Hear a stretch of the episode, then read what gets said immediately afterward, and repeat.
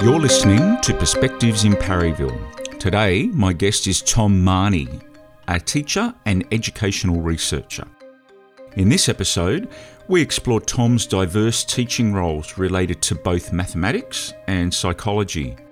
Tom recounts his previous studies as background to his current PhD research aims, which relate to reflexivity and how teachers perceive themselves.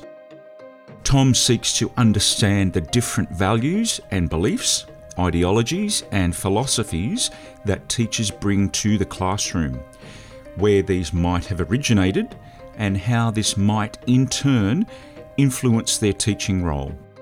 We chat about the various factors that influence classroom dynamics, including trust, power, reflection and teacher agency. Tom reflects on dominant ideologies, standardised or cookie-cutter classroom approaches, belief systems that see education as a service, addressing individual and collective student needs, and the role of teachers in making professional judgments in their own classroom contexts. Tom offers some deeper considerations related to the broader and more holistic purpose of teaching within social and collective educational systems. Here's my conversation with Tom Marney.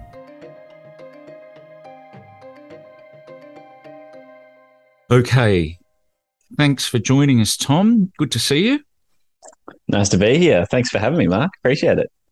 So let's go back in time. I want to find out a little bit more about maybe what you studied, or were you a good student, or were you, what were you doing in your past that's led us up until this point? Yeah. I originally wasn't going to go back this far, but now that you mention that, I think I might actually start back when I was in year 9, actually. I somehow knew that I wanted to be a teacher, and I was friends with a boy whose mother was teaching at our school. And I remember mentioning it to my friend. He said, "You don't want to be a teacher. My mum's a teacher. She hates her job. You don't want to do it." Anyway, being a young teenager and being quite agreeable, I said, "Oh, yeah, that sounds about right." And so I blocked it out of my mind for years. I finished high school, and for a couple of years, I took a gap year and trying to figure out what I wanted to do, until my now wife pushed me and said, "Surely you know what you want to do." When I was younger, I wanted to be a teacher. And all of a sudden she says, "Why aren't you doing that?" And that's what brought me into the world of teaching and education. And so I did a Bachelor of Teaching, Secondary and Arts at Deakin University. Finished that. In 2014, I began my teaching career in 2015, and then began my Masters of Education in 2016. Then we got to, I'm kind of moving forwards, but then I'm going to go backwards in terms of my education. So I then completed my Masters of Education at Deakin in 2020. And I've started my PhD studies in 2021. And so that's what I'm doing part-time at the moment, while I work full-time as a teacher. There's a lot of study in there. You must enjoy the process of, the activities and process of studying. I do. And I think there was always a sense when I left my teaching degree that it would be really important that I would continue study and research, because I had a sense that I wanted to be continually pushed and to experience new ideas. And it's quite interesting to think back as a young teacher that I would have this kind of foresight to think that as teachers, often we get locked into ways of doing things and thinking in terms of education, and that exposing myself to new ideas and further study and research would help to broaden my perspective and improve my practice. And so that's something I've always enjoyed doing. And I've always enjoyed engaging with theory, and I've always felt it to be really relevant to teaching and education, which is often quite different to my experience of teachers in the field. Is there is a perspective that theory is quite distant, quite separate from the practice of teaching. And I would argue there's a real interconnection between our theories and how we actually teach. So what, for those people that are not teachers, or even for those people who are teachers and don't, engage with that kind of territory, what are you talking about? What's this thing called theory and, versus what isn't, what teachers just do? Like, what's maybe an example of what's your favorite theory? That's a very good question.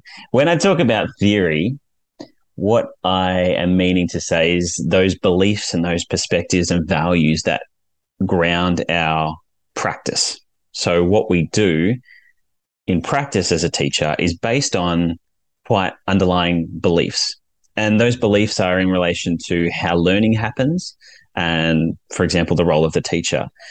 Maybe one example is if our perspective of the teacher is one that is knowledgeable and brings the knowledge to our students, there is a certain inequality between the teacher and the student. The teacher knows and the student doesn't know.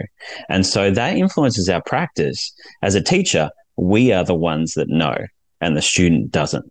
And so there is a real impact on how we actually deliver our classes and our lessons and the way that we do our curriculum work. And that's quite different to someone who might perceive the teacher as knowing somewhat, but also the student knowing as well. And so that might bring a bit more of a dialogical perspective, maybe a more of a community way of doing your teaching practice, more student-centered, maybe more collaborative, that sort of thing. Not necessarily saying that one is good and one is bad, but it's important to see that those theories that we have of learning and teaching do have a practical outworking in what we do. So hopefully, thanks for that overview. I guess hopefully you've kind of introduced the idea, well, one, that teaching's more complicated than a layperson may appreciate. It's not just somebody going in front of a group of people and they start talking and the job of the students is just to sit there and listen. It's kind of it taps into a lot. I guess on a surface level, it appears as though it's that, and that's true in some kind of circumstances. But that's just one way of approaching this thing called teaching and learning and all the associated kind of territory. But I better stop talking. What else can you tell us? You can keep talking. I think what you're getting at is partially what I'm really interested in when it comes to education. Often we do hear discourse that names teaching as a profession where we just do what we're told to. We're told to give the curriculum and that's it. Or that's just our job. Our job is not to be political. It's to just deliver these apolitical outcomes for our students to receive and to acknowledge and embody. And then we know we've done our job. But isn't the word like political, it's about people. And that's right. It kind of last time I checked, teaching is a very human process, experience. Even we're talking on a computer, but it's still humans are at the heart of it. That's right. I guess it's kind of seems a bit artificial maybe to kind of separate and say, but, you do get these sort of notions across lots of different industries. The role of the practitioner needs to be in a particular category, all nice and neat, and they don't give any lip or that's right attitude. That's right. And so, often that satisfies the needs of a particular group while disregarding the needs of maybe another group. And that's often where the conflicts arise, is what kind of political entity the teacher actually is. And I think that is what causes a few tensions, a few conflicts in the profession and also the field in general as well. So when you were teaching, what subjects were you teaching? Or when you first started teaching, I should say. Yeah, when I first started teaching, I was teaching mathematics. And I'm a mathematics and psychology trained teacher. And that sounds like quite a intriguing combination. Often people do say that, which is interesting. I think it's that mix of I love the beauty and the logic of mathematics, but I also love the way that psychology delves into the way that we understand each other and society. And I think I love that combination of those two subjects. With mathematics, it was quite interesting coming from my university studies where I completed a mathematics education unit, which was very much it exposed me to different kinds of approaches to mathematics teaching, and in particular, a relational approach to teaching mathematics. And often, what does that mean? That's a very good question. And if we can contrast it with a procedural approach, they don't necessarily have to go either or, but a procedural approach is rote learning of a particular mathematical fact, which has its place, but relational teaching of mathematics involves bringing in the relationships between the mathematical concepts and reality and how it is applied in everyday contexts, I guess you could say. Obviously, there are some mathematical concepts which are a little bit more abstract than others, but that's the general idea. And when I went through uni, I did a unit on that, which really just opened my mind in terms of the way that mathematics could be understood. Because I did mathematics at secondary school and did quite well, but I still argue to this day that I didn't actually know the mathematics. I knew how to do it, I knew when to do it, but I didn't actually know it fully. So I think you're not one with the numbers type thing. What do you mean by you didn't know? Yeah, that sounds very spiritual, doesn't it? When I say that, I mean that I had no concept of how these ideas related to one another and how they could be applied in contexts. And so I knew about differentiation, but I didn't really know what it meant, and I didn't know how I could apply it. I knew how to solve a maximum problem, or I knew how to find the derivative of a certain equation.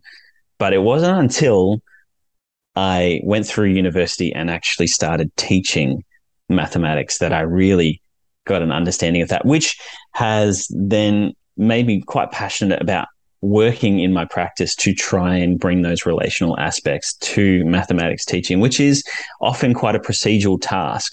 When we talk about apolitical task, mathematics teachers is probably one of the more apolitical of the lot, I'd say.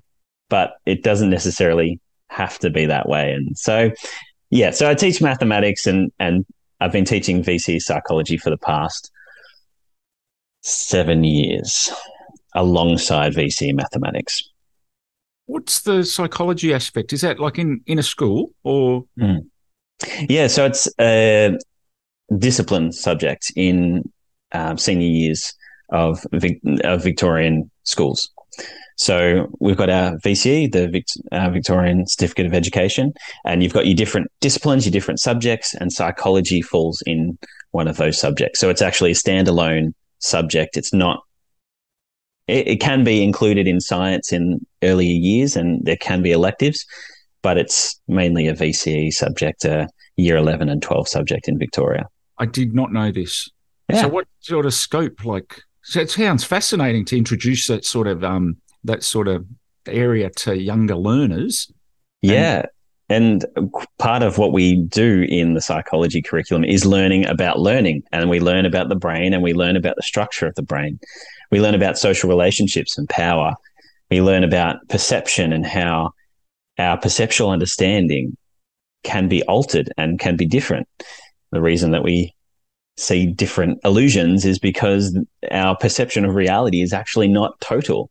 And these different concepts are really, really intriguing to me, and I find them really interesting coming from a mathematical perspective, which is very much this is how it is, to a psychology perspective, which says, oh, wait a minute, what about this? So I really enjoy both of those different aspects and tying them together where I can. So, and then what about the more recent further study, like the master's and then your PhD? Like, what's that? Where are you headed with that? Where are you headed? Well, that's a good question. My hope would be down the line to be involved as a voice in education in some aspect. I don't know whether that means teaching at university or continuing my research, but really I had a real interest in understanding the different values and beliefs that people bring forward to schooling and to teaching and to education. Really, that came about in my first teaching employment. I was at quite a high-performing school that had a conflicting philosophy to mine. And so that created tensions. And part of my direction for my further study has been to understand where those conflicts, those tensions have come from, or where they come from. And part of my exploration of that is to see that coming through in the different ideologies that people hold towards education. What are those beliefs and value systems that guide those beliefs and those actions towards education? And so my PhD is moving in that direction, understanding how those educational ideologies influence teachers and the way that they understand their work.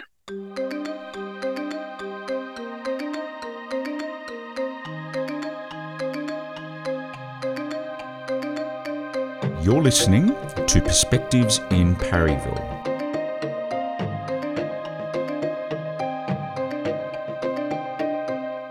So you've been doing this teaching, and then you decided to just pretty much, not a lot of time had passed, where you decided to do a master's. And then I guess what you were saying earlier, from that you enrolled in a PhD.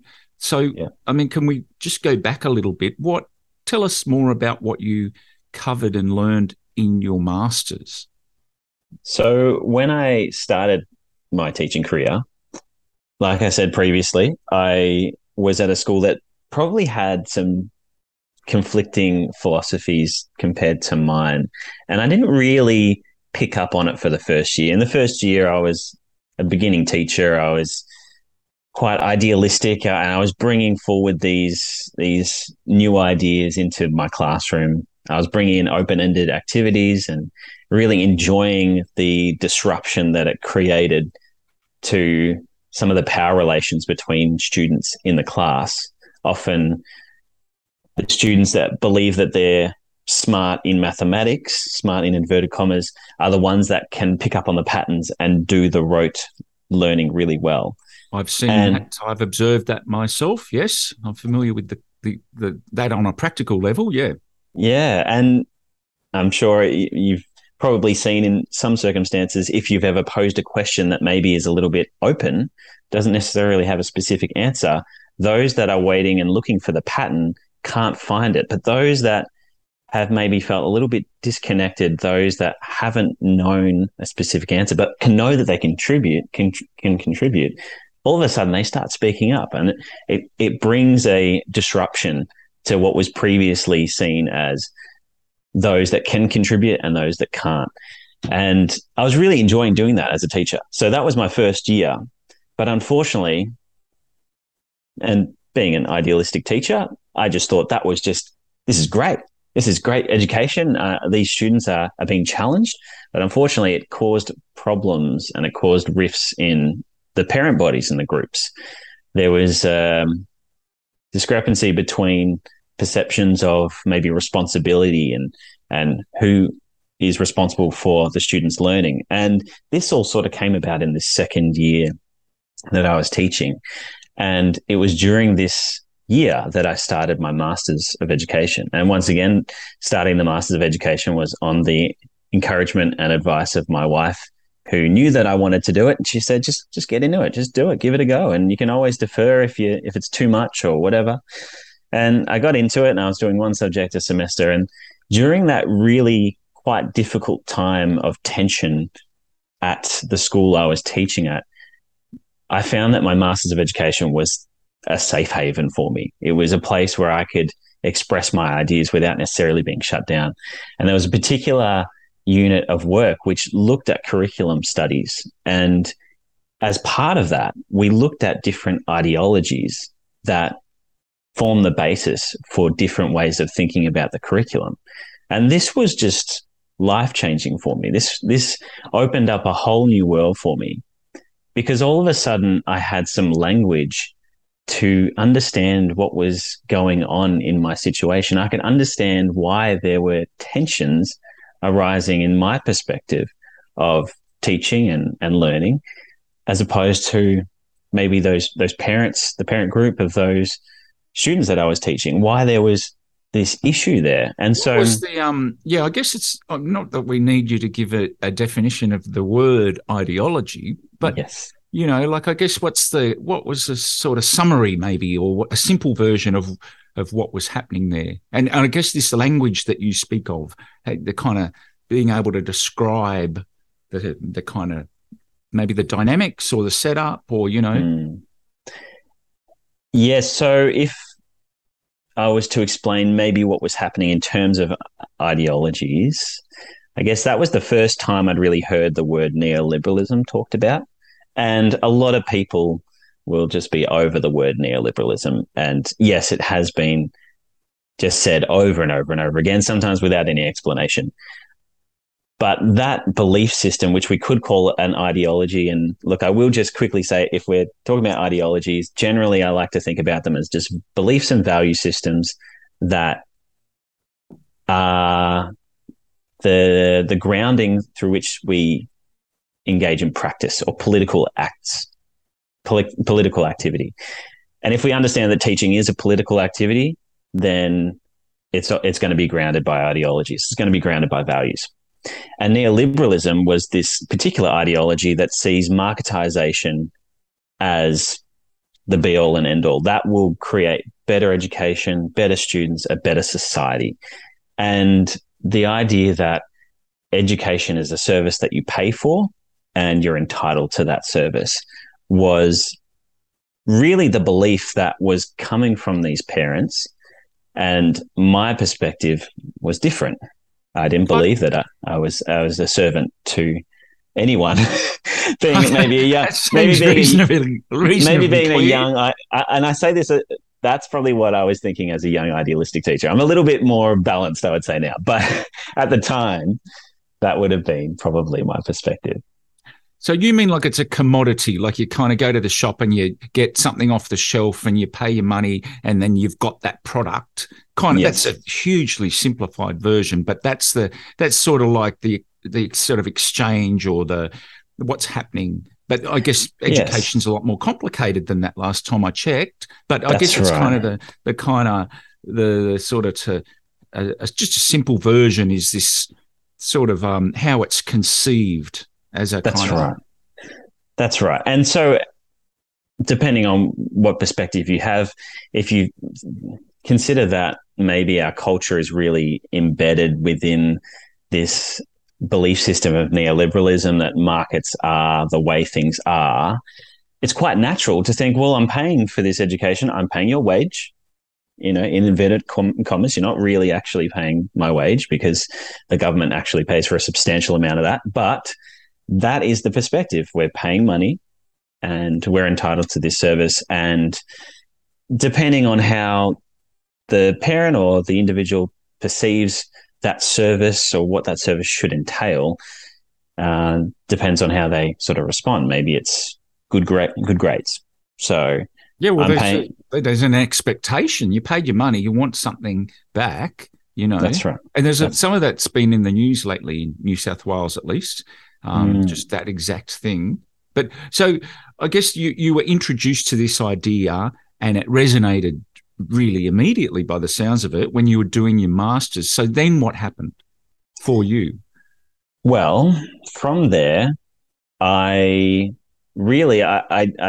couldn't actually resolve the tensions between my school community and my philosophical perspectives. And so I actually really needed to move to a different context. So I changed schools really down the opposite end of the spectrum in terms of belief systems, and basically found my place there. So I've been there since for the past 7 years and have really, really enjoyed it. And there's been such a different perspective in terms of critiquing these belief systems that we bring to education. So that was actually a fundamental part of the schooling culture, is to challenge and consider what are those beliefs that are behind our practice.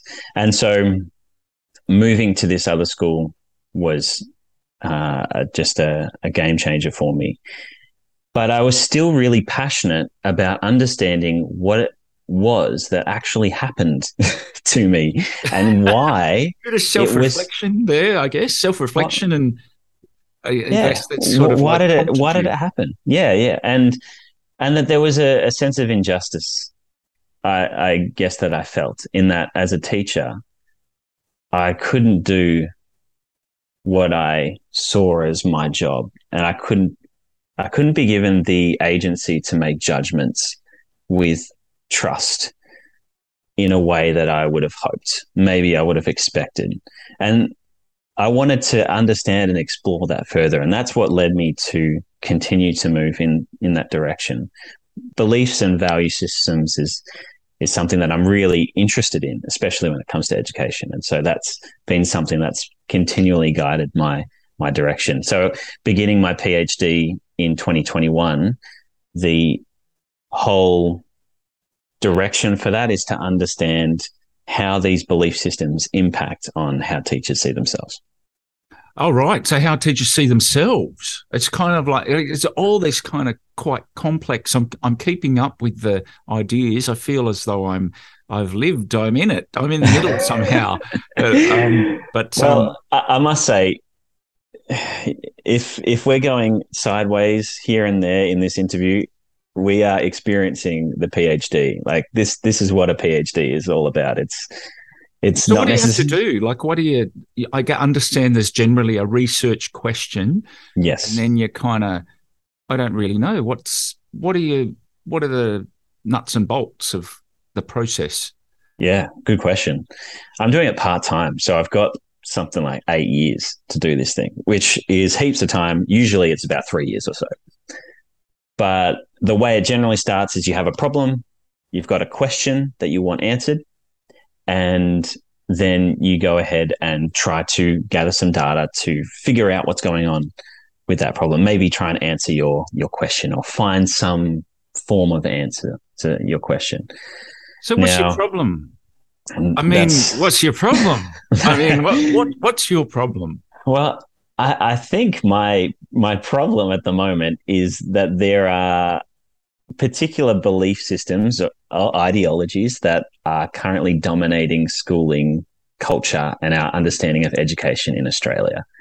And those dominant ideologies, my perspective is that they limit what a teacher can actually become and what the teacher can be. And what I mean by that is that, for instance, there's an ideology, social efficiency, which looks at the role of education as meeting the needs of a client. And so that client could be society, could be a market, could be industry, could be whatever. But in making the role of a teacher as simply meeting the needs of society as they're requesting it at that point in time restricts the teacher in what they can actually do. They're restricted by learning outcomes that they must meet because this is the requirement of society. And although a teacher might know that there are actually some really important things that these students in their context might need to know and explore, they're restricted by the way that the curriculum is shaped and formed, the way that the structure of the education system is created. That means that a teacher has to, in some ways, maybe forfeit some of their judgment to meet the needs of society as it is. Yeah, it's kind of almost, well, like, I'm just thinking of all that kind of all the information from, you know, and the culture. It's impossible to cover everything in, you know, you have to be selective as to what you cover. Just say in history, for example. That's right. Yep. Or, you know, but then I guess thinking of science as certain grounded, really important kind of processes that you want to make sure you cover and strengthen, because otherwise there won't be any new scientists graduating and, you know, contributing back to society. Yep. So I guess it's how does all that work then? Or, you know, I guess that's a big question. Or, you know, it's sort of, again, the scope of this, what you're talking about, is huge, surely. Sure, huge. It's slightly dangerous. So, but it is something that really excites me and invigorates me. So I've really put myself up to the challenge to explore this field. And it is big. It's huge. And it could go any which way once I start getting into the actual research itself. But I definitely see what you're saying. And yeah, it's about, I don't necessarily have an answer, right? That's why we're doing the PhD. But right back at you. Yeah, it's good. Yeah. But in terms of what I am wanting to do and encourage my participants who will be teachers to do is to reflect on these different belief systems, and as teachers actually have agency to make judgment calls despite what might be the dominant perspective of things. So, you know, maybe a dominant perspective could be that we need to have these particular things taught in maths and science, and look, that's fine, but maybe we need to find a way of bringing something else in. Maybe we need to bring a relational aspect to that. Maybe we need to not just think about education or science as a list of facts, but actually seeing how we can then apply that. So Herb Biesta, who is an educational theorist, talks about how often learning outcomes talk about what you learn, but it doesn't explain what the student is to do with that knowledge. And so as teachers, my hope is that through reflecting on the belief systems, we can actually have some wider perspectives to draw from to be able to make some judgment calls that can make education more holistic rather than simply based on qualification, so understanding certain concepts and knowing knowledge, but to actually then apply it and then impact who they are as people. So notice, once again, I'm going through a dangerous amount of concepts right there. So I probably just need a pause.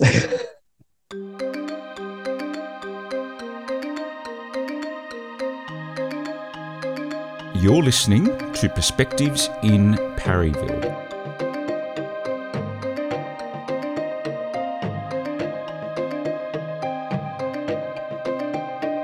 Now, I did ask you what your problem was earlier, but to like I understand in PhD territory, you do need to quantify, or, you know, you have a quite a precise research question.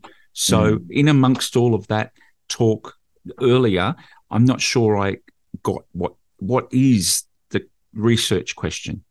Yeah. Your research question.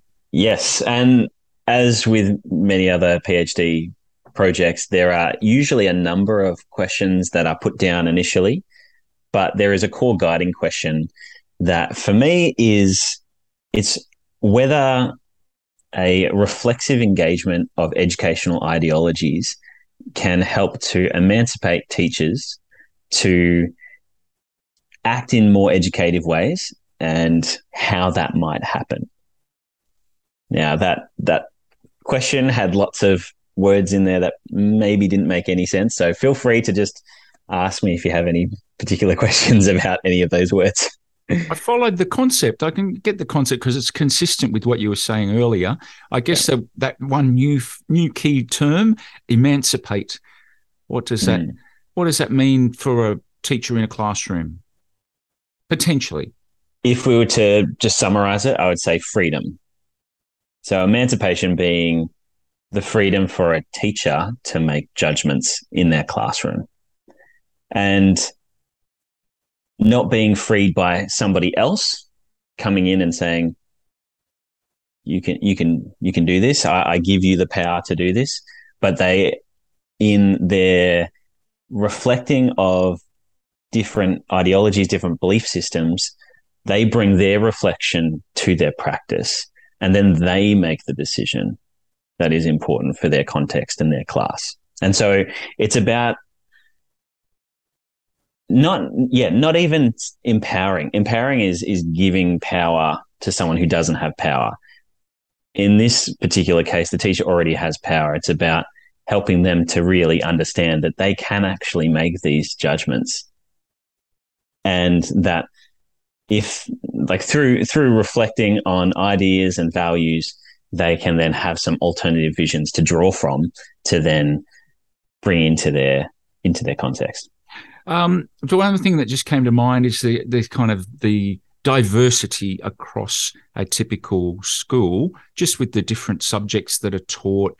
You know, not all teachers are created equal. The PE teachers are doing stuff that's quite different to the science teachers, but yes, or just the English teachers, and then, you know, the new technology that's brought into its kind of technology and design, or I don't know what you call that. But so my question is, is this going to be looking across all subjects at, like, for all teachers, or is it mainly focused on particular areas?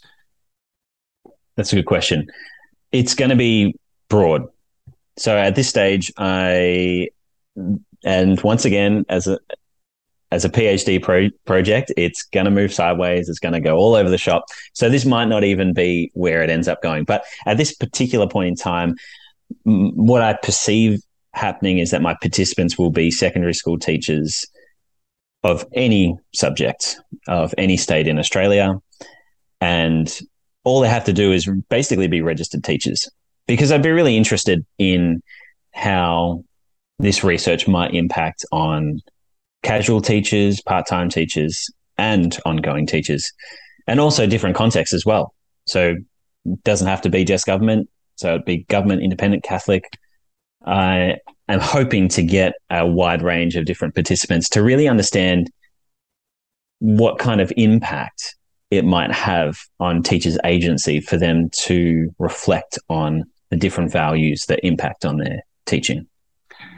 Yeah, I'm just thinking, because I've spent many years as a casual teacher, block casual and then day-to-day casual, and then it basically sometimes you're just thrown in there with no prep. You have to kind of figure it out immediately. And then other times you're given, the teacher will be really, really upset if you don't cover exactly what's been planned out and supplied.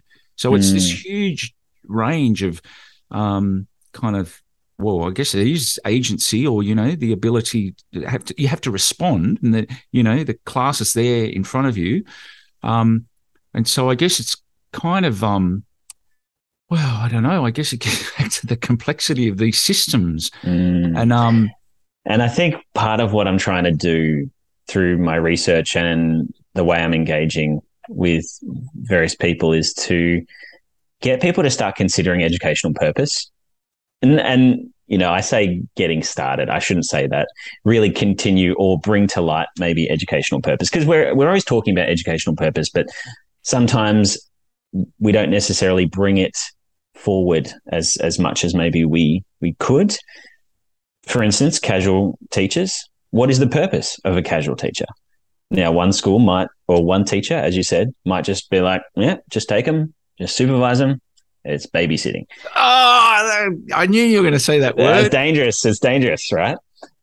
And another school, another teacher might have really important plans and things that they want to have done because they believe that the casual teacher is important. And so these beliefs about what is valuable, and the purpose of that particular teacher, those really influence what can be done. You notice as a CRT, and notice how my research is on the ways that these belief systems can hold us back from being particular types of teachers. And think about, if you want to be a good CRT, but no one leaves you any notes, that restricts you in actually enacting that purpose that you want to bring to your practice. And so these different belief systems all contribute and all have an impact on each other. So within an educational system that is social and it's collective, our actions impact on all those people around us. So that's what I want to bring to light. And so how do you prepare, I guess you'd have to tap into the ideologies themselves, or what groundwork, I guess, are you doing or have done? That's a really good question, and something I'm still trying to work out the kinks, how to align some of my theoretical frameworks and conceptual frameworks with the way that I would actually do this study. Something that I'm still trying to work through, but my perspective at the moment is that the participants that get involved in this particular project might come together as a group. So we'd be a sort of a small group that would explore the ways that these different ideologies impact on our practice. And if there are participants that are not aware of these particular ideologies, then there is space for exploring these, expanding on these, and bringing them to light, I guess you could say, so that often the experiences that teachers have, they already know that these belief systems are there, but they might not necessarily have a language to discuss what these belief systems are.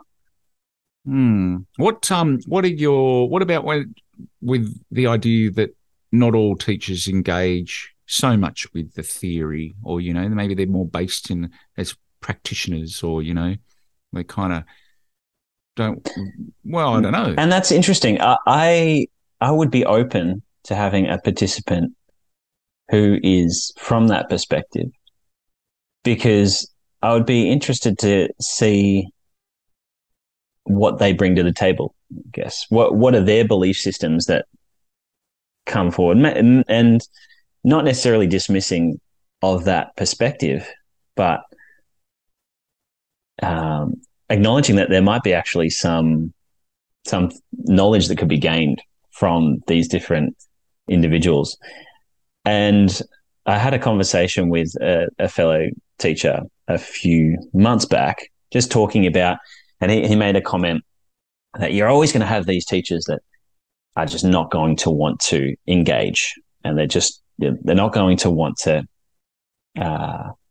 go with your initiatives and that sort of thing. And part of me thinks that those people are actually worth listening to, and there's a reason that those individuals actually feel that way. And so engaging in this reflexivity, which is that reflecting on beliefs, it'd be really interesting to see what they bring to the table. Why are these beliefs on the forefront of their minds? Why is this perspective? Because I would argue that most teachers probably want to do a good job. I can't really say I've ever met a teacher that doesn't want to do a good job. Now, it's not to say there isn't one out there that's just, in teaching for a little bit and wants to go, but that doesn't necessarily mean that they're a bad person or whatever. It's their belief. It's what's guiding their practice. But maybe if we were to engage in dialogue with that individual, they might be able to align maybe their beliefs with their practice a little bit more. Maybe they actually want to do something else, and maybe reflecting on beliefs and values can engage them to either maybe engage in more educative acts in their teaching practice, or maybe it would cause them to think about their teaching profession another way. I'm not sure. But it's very interesting, because it does it brings up notions of intrinsic motivation and that kind of, there's external, is that the right phrase, external motivation? Yeah. Or things that are extrinsic and intrinsic. Yeah, yeah, I knew that I didn't get it quite right. That's all right. That's all right. I think it's a psychology knowledge in my brain somewhere that knew that. But the thing that's internal to one's identity and being that is driving them along, you know, it's kind of... and so some of this territory, I guess if it's by default, things like values or, you know, that sort of territory. And I guess it would resonate with most teachers, I think, this idea that they do want to do a good job, or they want to, you know, there's certain attributes that all teachers would share as kind of almost like an approach to the world type thing. And I guess some of that's so within the individual, it's hard to kind of, how do you measure those sort of things? And I guess, would you be measuring those sort of intrinsic motivation in the scope of your research, or no, that's kind of out of scope? Yeah, it's a good question.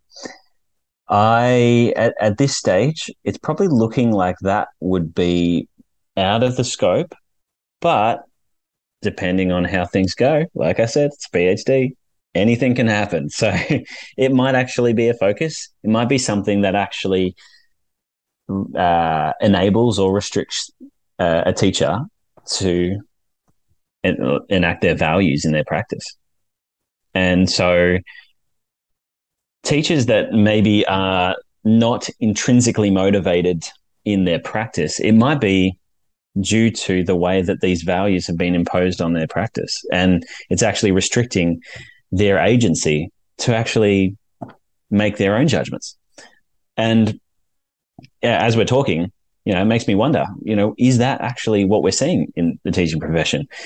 When you hear stand-in education ministers talking about dud teachers, when we're saying dud teachers, are these just the teachers that are disgruntled because they haven't been trusted to enact their practice in the way that they have been able to in the past? And this imposition of values on our education system, with increasing need to measure, increasing need to marketize, and increasing need to conserve the kinds of knowledge that we transmit, or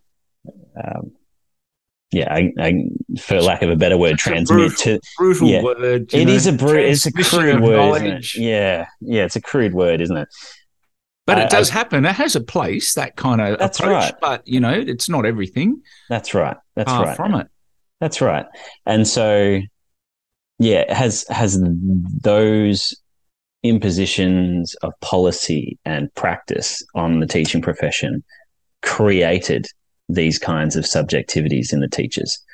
Has it actually created these, you know, I wouldn't say there are dud teachers, but if we were to perceive a certain group of teachers as dud teachers, maybe it's actually a creation of the structure and the systems rather than the actual individuals themselves.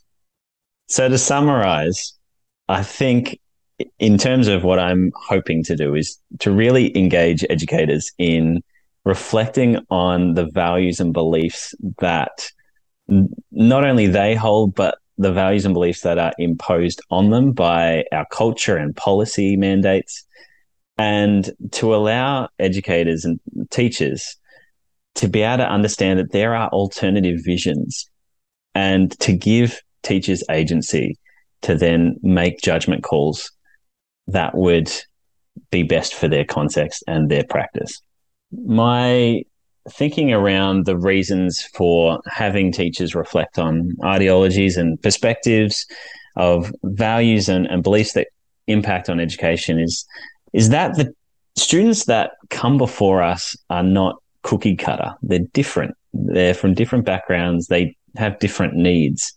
And often the dominant ideologies that are impacting on education see students in a particular way that maybe locks them in, and as teachers restricts our ability to teach in a way that acknowledges the individuality of our different students. And so my hope is that reflecting on these different value systems that are impacting on our practice can help us to maybe draw from alternative visions to,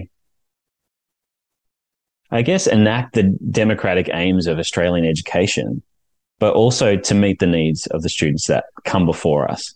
In a sense, at this stage, my perspective of education, and I'm just kind of playing with this idea at the moment, is that we actually don't know what education is or what it should be until we actually have the individual in front of us.